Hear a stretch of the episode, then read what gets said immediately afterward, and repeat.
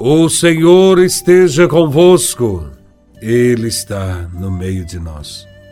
Proclamação do Evangelho de Nosso Senhor Jesus Cristo, segundo São Mateus, capítulo 16, versículos de 13 a 23. Glória a Vós, Senhor. Naquele tempo, Jesus foi à região de Cesareia de Filipe e ali perguntou aos seus discípulos: Quem dizem os homens ser o filho do homem? Eles responderam: Alguns dizem que é João Batista, outros que é Elias, outros ainda que é Jeremias ou algum dos profetas. Então Jesus lhes perguntou: e vós, quem dizeis que eu sou? Simão Pedro respondeu: Tu és o Messias, o Filho do Deus vivo. Respondendo, Jesus lhe disse: Feliz és tu, Simão, filho de Jonas, porque não foi um ser humano que te revelou isso, mas o meu Pai que está no céu. Por isso eu te digo: que tu és Pedro, e sobre esta pedra construirei a minha igreja, e o poder do inferno nunca poderá vencê-la. Eu te darei as chaves do reino dos céus.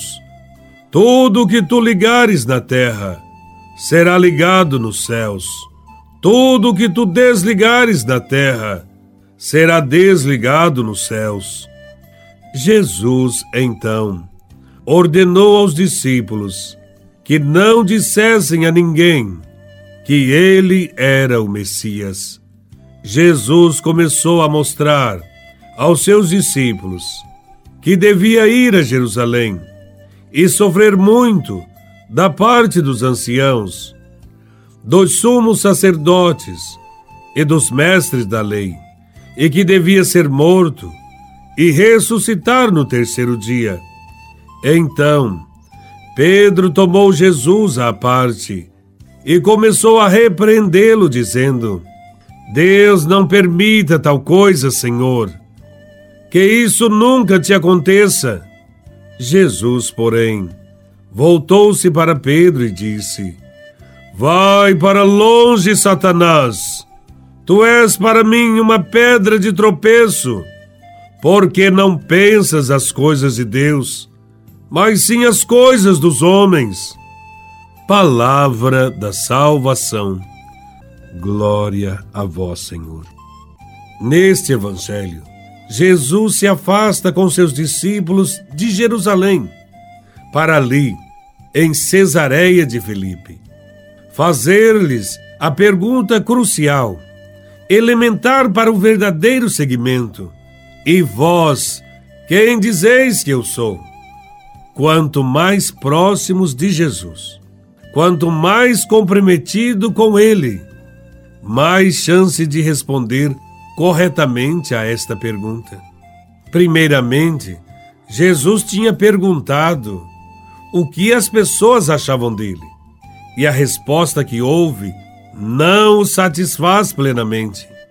Embora Jesus fosse comparado aos grandes profetas como Elias, Jeremias, João Batista, ninguém disse quem ele era de fato.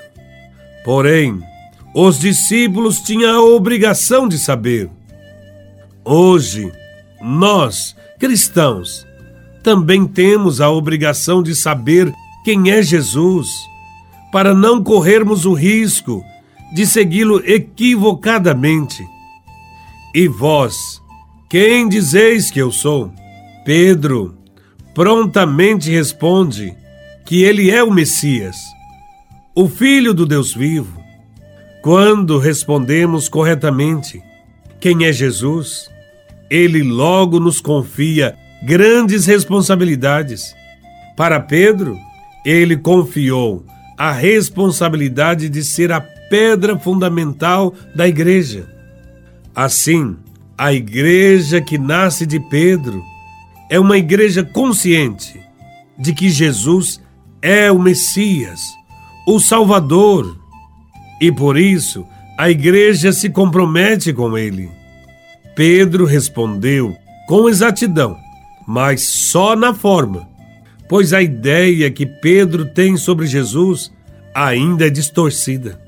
Ele pensa que o Mestre Jesus de Nazaré está prestes a implantar o reino de Deus na terra e que isso acontecerá através da força, tomando o poder político mediante prodígios e sinais. Quando Jesus começa a explicar que daria a vida, Pedro não concorda. Porque para ele, o Messias não poderia sofrer, nem ser perseguido e morto, mesmo que ressuscitasse ao terceiro dia.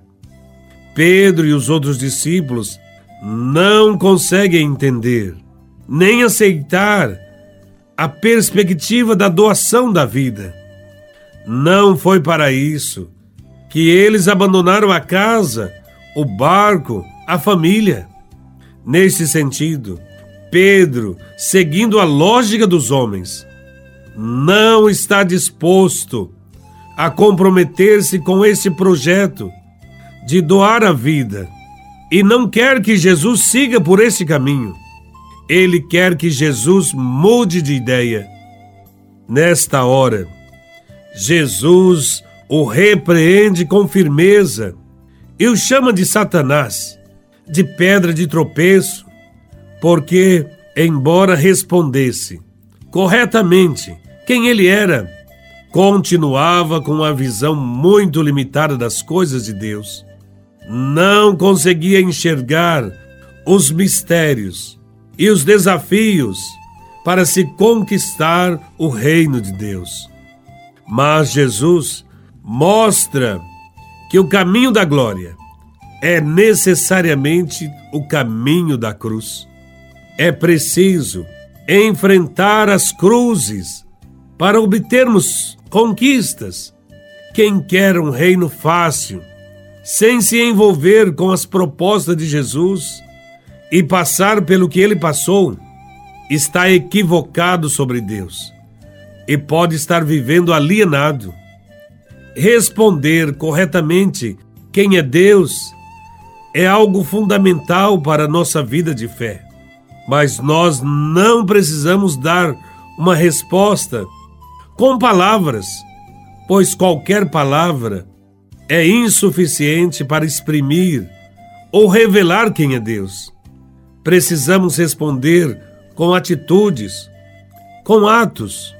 Foi isso que Jesus pediu a Pedro e aos demais discípulos no Evangelho. Podemos ter um discurso eloquente e convincente sobre Deus, mas ele não será eficaz se não vier seguido de exemplos, de prática concreta, de compromisso com o próximo, com os mais pobres deste mundo. Diante desse Evangelho, devemos aprender que, muito mais que saber teorias sobre Deus, devemos viver o que ele ensinou. Louvado seja nosso Senhor Jesus Cristo, para sempre seja louvado.